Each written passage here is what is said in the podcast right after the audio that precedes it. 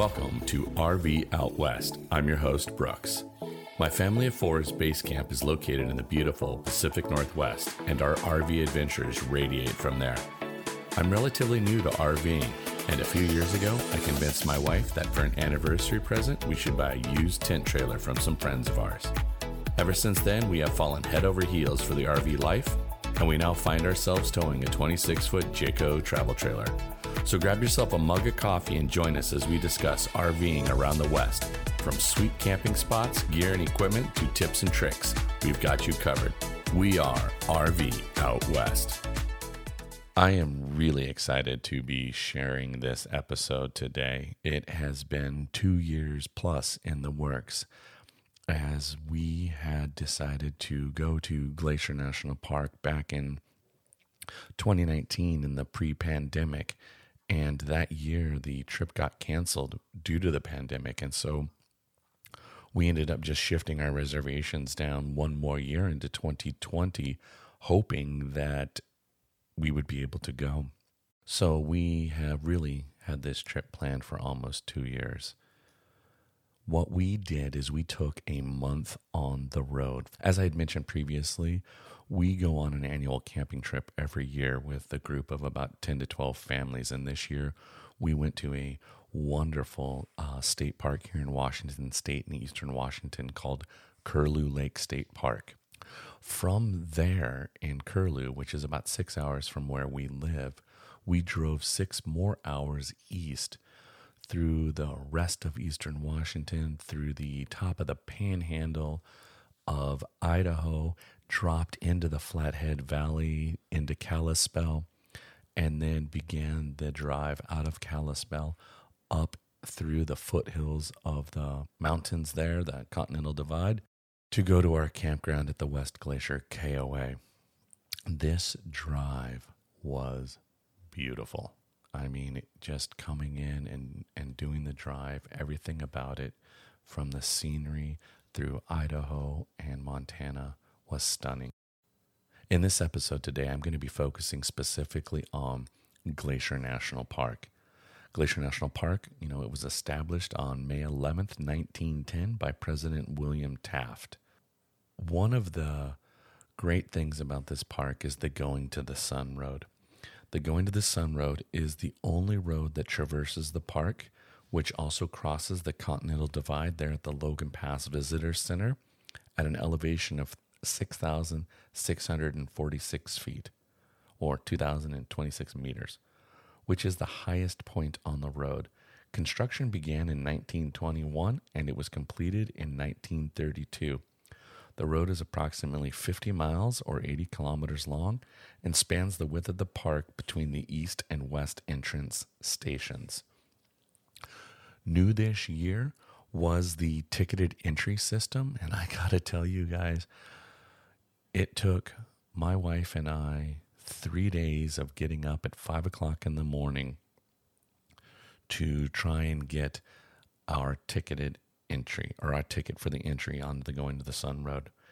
It was like trying to get a concert tickets. Um, every morning we would wake up and she would be on her computer i would be on my computer. Okay. It hit it's open. We're logged into our recreation.gov account and we're trying to add to the cart, refresh, add to the cart, refresh, add to the cart, refresh, add to the cart. Re- oh, I got it. Okay. So then I could go through, pay the $2 fee, and get the ticketed entry ticket, which was good for one week of being able to come and go as you please on your schedule. It was a crazy, zany system. But having that ticket, it's the golden ticket. I mean, it was worth getting up those three days to try and make it happen because we are not morning people. And so, if you don't have this ticket and you want to go into the park, you need to be inside the park before 6 a.m. Um, and that's, you know, it's either go in before 6 a.m. or after, I think it's 6 p.m. So, having that ticket uh, for the Going to the Sun Road provided us the best experience, and we were really lucky to get that. I will add that the park rangers had a really incredible system for using the ticketed entry. And so there wasn't a lot of backup at the pre checkpoint to get in before you went into the national park. So they had it flowing pretty easily and pretty well. So it was a, you know, it turned out to be a pretty okay system. West Glacier is the busier of the two entrances to the park. Just outside of the park, it feels very touristy with attractions like zip lines, water slides, go karts, all the souvenir shops. But that said, there are some great restaurants and breweries. And if you need to stock up on groceries, Kalispell or Whitefish are only about 30 to 45 minutes drive away and have all the offerings of a Costco, Walmart, Home Depot, etc. This side of the park is on the west side of the Continental Divide. It is a very lush green it's high alpine and it is way more forested than I would say the east side. There are a lot of things to see here and west and around West Glacier if you decide to use West Glacier as your base camp. Outside of the park, you have Whitefish. This is a mountain ski town nestled in the foothills of the mountain range. When we were there, an artist farmers market was going on with the tents and all the different artists having showing their artwork. There's lots of restaurants and shopping to explore if that's something you enjoy doing. We explored the park and then headed into Whitefish one evening for dinner and found just a little stop at a little pub that was kid friendly so we could go in and, and get burgers and pints and root beers and all of that and was a great little spot. The going to the Sun Road, I will say it is not as harrowing a drive as I was expecting. For some reason, in my mind's eye, I was thinking it was going to be on one of those dangerous road shows you maybe see on History Channel or something. I mean, it's narrow, it's winding, it's beautiful, and maybe that's the most dangerous part is trying to keep your eyes on the road instead of looking out at all the scenery. There is so much wildlife in this park, from prairie dogs to mountain goats, bighorn sheep. There is just so much wildlife to see. So you are definitely going to want to bring binoculars. Lake McDonald. From the fabled picture rocks and all the photos that we've all seen to the surrounding mountains that cradle this lake, it's beautiful. And the old lodge here is rich with history and worthy of an exploration. We spent a little bit of time. This is where we did jump on to catch a red bus tour, so we were able to kind of walk around and go look at the artwork inside this lodge and the chandeliers and just everything about this lodge is just it's pretty amazing just to to check it out. Uh, to play, you can uh, paddle Lake McDonald. You know, so at, if you're a paddler, uh, at both Apgar Village and at the Lake McDonald Lodge. You can rent kayaks, sups, and take yourselves and go on a paddle. It's a great way to take in the surrounding beauty at your own pace. So that might be something to consider.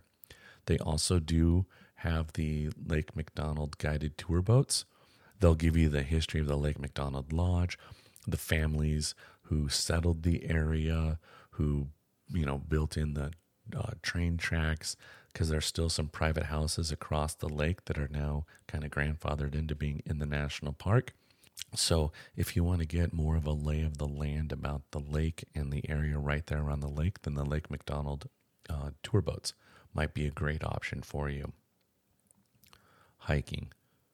You can't come to Glacier National Park and not want to go on a hike. We did uh, the Trail of Cedars to Avalanche Lake. This is a very popular hike, and we lucked into a parking spot by 8 a.m. That lot fills fast. As I had mentioned, you know, with our ticketed entry and us not being morning people, we did luck in. That maybe was a day where we wanted to get up and go. So, um, if you are planning to hit any of those big hikes that are needed, you're going to want to definitely get an early start to the day.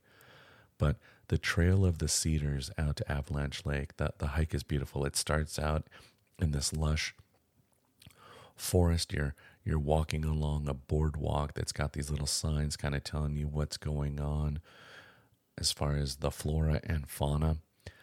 And then you kind of crest nestled up to a creek. And as you cross over the creek, you kind of get that beautiful sounds of falling water. And then the trail diverges there, and you can hang the left to go out and up to Avalanche Lake. And so as we went out that way, you're kind of following this creek out. Um, so there's all these beautiful opportunities to stop and just sit and be still and silent and listen to the sounds of moving water. If you're a photographer, it's a great spot to, you know, do some shutter drag and get that motion of the water going. It, it just really is a beautiful, beautiful hike. And as you then end up at Avalanche Lake for all the the beautiful scenery, it's it's a wonderful, wonderful hike. Um, the other thing, as I'd mentioned, we did the Red Bus tour. We don't normally do touristy things, but this was a great first day excursion. It really helped us get a lay of the land of the park, understand the history and the geology of the park. Our driver was very informative and shared all sorts of wonderful information. I will say, too, just as a little side note, that if you don't have a ticketed entry, uh, taking a red bus tour could be a great option to be able to get you into the park because if you can show reservations for like the Lake McDonald tour boat or the red bus tour, that will help get you into the park without using it, you know, having the ticketed entry. You your reservation is your ticket. To eat and drink. Um, we found some wonderful, wonderful places there in West Glacier to uh, get food. We went to Backslope Brewing. We went after a full day of adventuring. This is a kid friendly place with incredible food and a wide selection of delicious beers. We had about a 30 minute wait for a table, but I got to tell you, it was worth it. For example, I had the ginger pork sandwich, which was delicious, and I was doing just tastings of beers. I didn't actually ever get a full pint, I just was doing four ounce pours. But um, when I go to places like this, I really want to be able to to taste their beers, all of them. Uh, so I don't typically drink a bunch of pints. Just up the road from Backslope Brewing, on your way back in towards um, or heading out of West Glacier, is the Glacier Distilling Company. I ran in to get a couple of bottles to bring back home and for the campsite. And the gentleman that was working the tasting room with me, I told him, I go, I got to kind of taste quickly. I got, you know, the wife and the kids are sitting in the car. And after talking about the different types of whiskeys and bourbons that I like to drink, he recommended one called Fireweed. Fireweed is a gold medal winner in 2017 at the SIP International. It was described to me as a Manhattan in a bottle. With a hint of cherry, this whiskey is just something you can shake and pour have it neat or even on the rocks. It was delicious. I also picked up a bottle of their Trapline Rock and Rye, which is a gold medal winner at the 2021 International Whiskey Competition for Best Flavored Whiskey. It's a little sweeter than I normally like my whiskeys, but it will make for some delicious wintertime hot toddies here in the Pacific Northwest during ski season, and I'm looking forward to having it. The other thing is, you can't be in Montana and not eat huckleberry ice cream. You can get this just about anywhere, and after a hot day on the trails or adventuring, this is a treat. So you definitely want to eat your body weight in huckleberry ice cream. To stay, we stayed at the West Glacier KOA, and this place blew our minds. With a resort designation, it was a five star resort for sure. The pool with its red umbrellas was the go to place in the late afternoons and evenings, bustling with kids and adults swimming, laughing. But it was also the place to exchange that day's activities with fellow campers and explorers. Here, we were able to gather tips and advice on the area and places. You know, hey, what did you do today? Where did you go? What did you see? How was it? What was it like? Was the parking hard? You know, so all of those kind of things. The the pool in that pre dinner hour was a great place to gather intel. The landscape at this KOA is magnificent, and they really, unlike any other KOA I have ever stayed at, they really um, used landscaping as a divider to help make the sites, each site, private and give you that, that sense of privacy instead of feeling like you're just in a big RV parking lot. It was mindfully done, tastefully done, and very much appreciated. On site of this KOA, they also have a coffee shop and a restaurant. The coffee shop makes a great Americano or a latte if you're looking for that little extra caffeinated buzz in the morning. The restaurant we got breakfast at one day and they shaped pancakes and it was just fresh and really really appreciated breakfast, especially if there was that day where either you just don't feel like cooking or you just are trying to get out and you don't want to make that mess in your own trailer. There's also the local scoop ice cream. So every just about every night after dinner, the kids and I would ride our bikes from our campsite over to the local scoop and go grab a scoop of ice cream and kind of share in our day's activities. As I will also say, um, this month long trip for me was not all vacation. So I am a remote worker. And so I needed to be able to have connectivity so I could do my job. I was not off of work for a full 30 days. In the early part of the trip, you know, I was three days off, two days on. And as the trip got, you know, as we got more and more along into the month, it became more like three days on, two days off. And at the end there, I was working four days on and one day off. So I, I just kind of, so having connectivity and internet was crucial on this trip. There's a whole lot of information out there on the internet, but the big thing is is to have redundancy. So at the West Glacier KOA, their Wi-Fi was pretty good. Um, again, it depends on how close you are in the park to all the main, you know, to the main office. But I was able to use my Verizon Jetpack and had Verizon uh, services. We also had a T-Mobile Jetpack, so uh, that was an important consideration for us as well. After a week, our time in West Glacier had come to an end. And so it was time for us to hook up and have a travel day. And so the drive from West Glacier over to St. Mary East Glacier is about a three hour drive pulling our travel trailer. With strict length requirements on the Going to the Sun Road, you have to drive around the park, which is not a problem and probably preferred. Even if I could, there's no way it would have been interesting to have pulled my 26 foot travel trailer on the Going to the Sun Road. And just real as a side note, the strict length requirements, if you're in anything longer than a Class B motorhome, you can't take it on the Going to the Sun Road. You have to drive around. The drive is a beautiful drive and offers some additional breathtaking beauty of this part of Montana. As you get into St. Mary East Glacier, this side of the park is way quieter than West Glacier.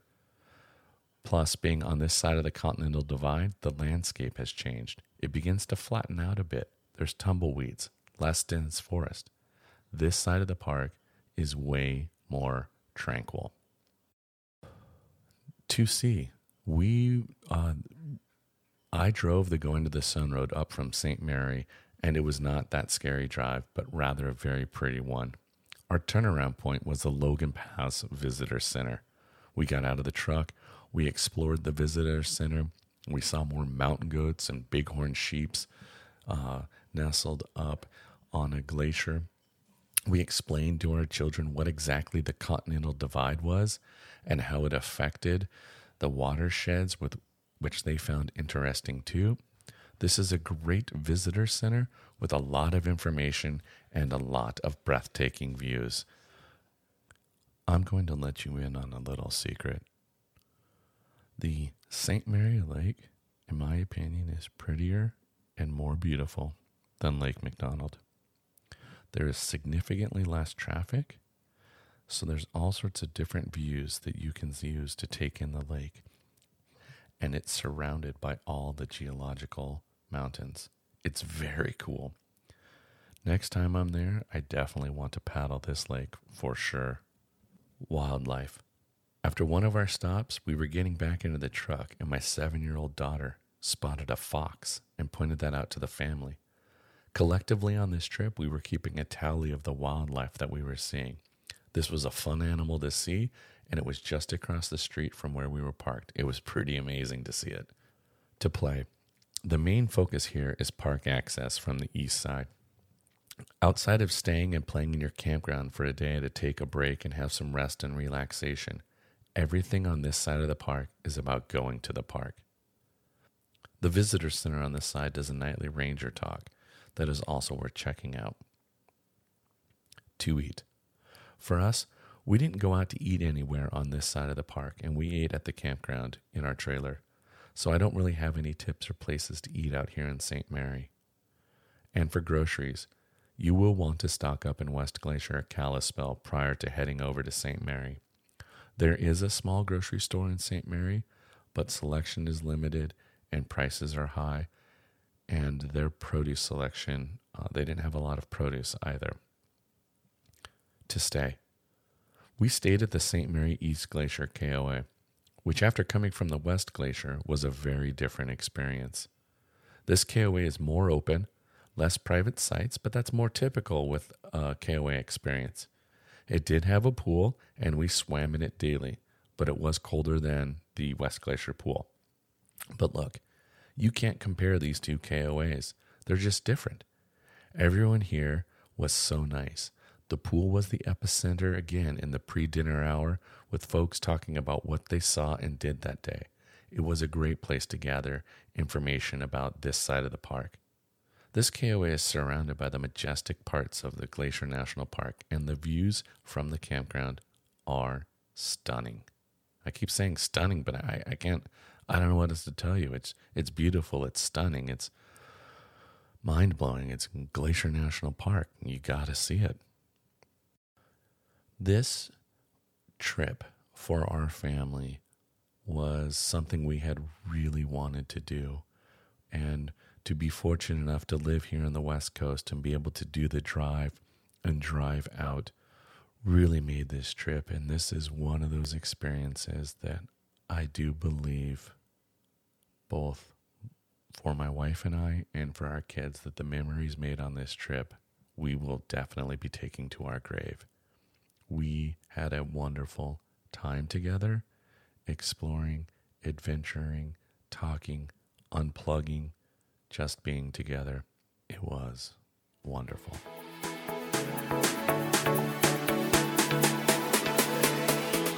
It's time for a pit stop, and I'm going to share some tips on how we planned for being a month on the road. What were the logistics? How did it work out? And what was all involved to make this a stress free and fun road trip? When planning for a month long road trip, there are a lot of logistics that go into planning for such a trip. Add in the fact that I have a disease that requires constant managing and medicine, there's a lot involved. Hatching an idea for a trip like this is easy for me. My mind often fills with lots of places to see and explore the creativity here flows naturally and add in some ADD and destinations easily get chosen. The planning part I like to break down into three phases. Phase one, nine months to a year out from the trip. Reservations. If you are going to any national park or bucket list destination, you will want to make your reservations at the very minimum nine months out and possibly even a year out. So set the dates that work for your family. Book your reservations for the campground. At this point, you'll have a general route in mind to get from each campground destination. Now you can start your research using places like roadtripper.com or Roadside America to investigate other things to see while you're on your way and use to potentially break up those long travel days. During phase one, I just jot down notes and ideas, places, things I want to see and do. Phase two. This is two to three months out from the trip. This is gear prep. We have 20 gallon plastic tubs with lids from a big box home improvement store, and we use these as shuttles for gear. This is when we start adding to our designated Amazon wish list called Blue Jay that we add things to, from aspirin to zip ties and everything in between that we may need for ourselves or our trailer, we begin to add and buy as needed. When the packages arrive, they are unpacked and added to the tubs. We will also begin to gather items in the house that we do not normally keep in the trailer, and those will get added to the tub. This is not just on a weekend or a, hey, we need to do this today.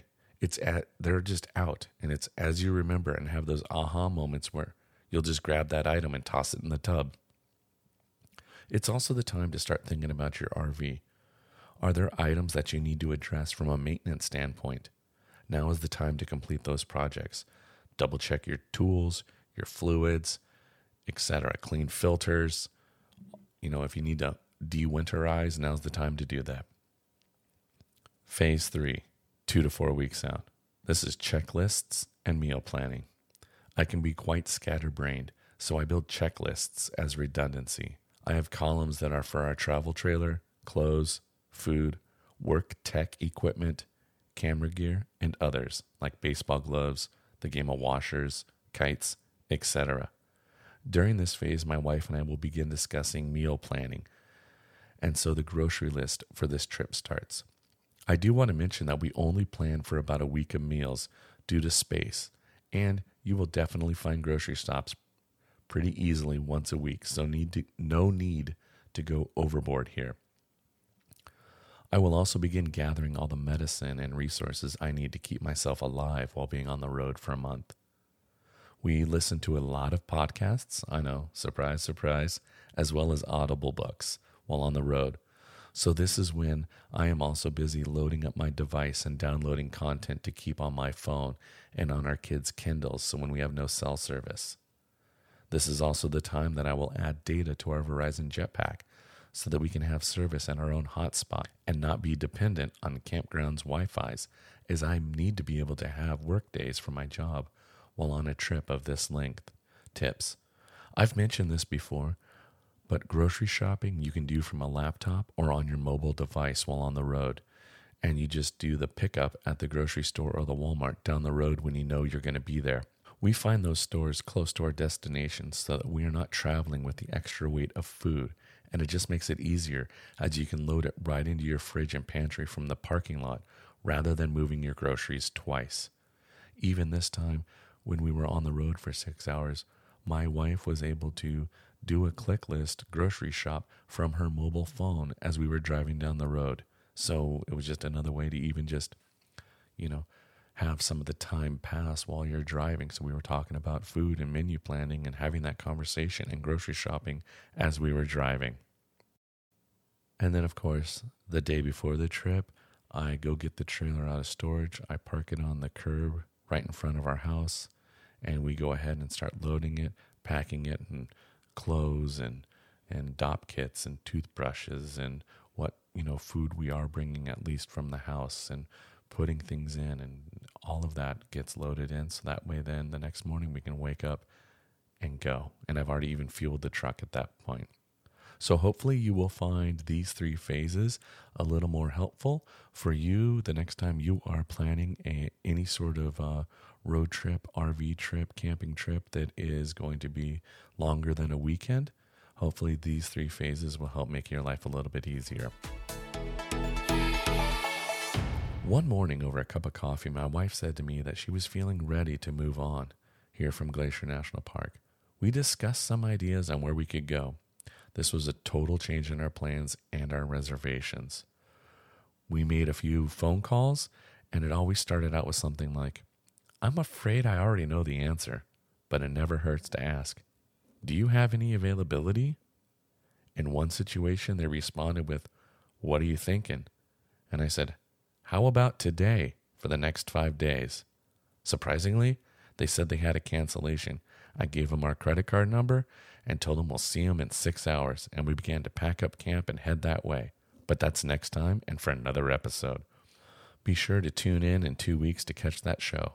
So, on that note, get out there, explore, and go see what's beyond the horizon. Thanks so much for listening to RV Out West. Join us again in two weeks with our next episode.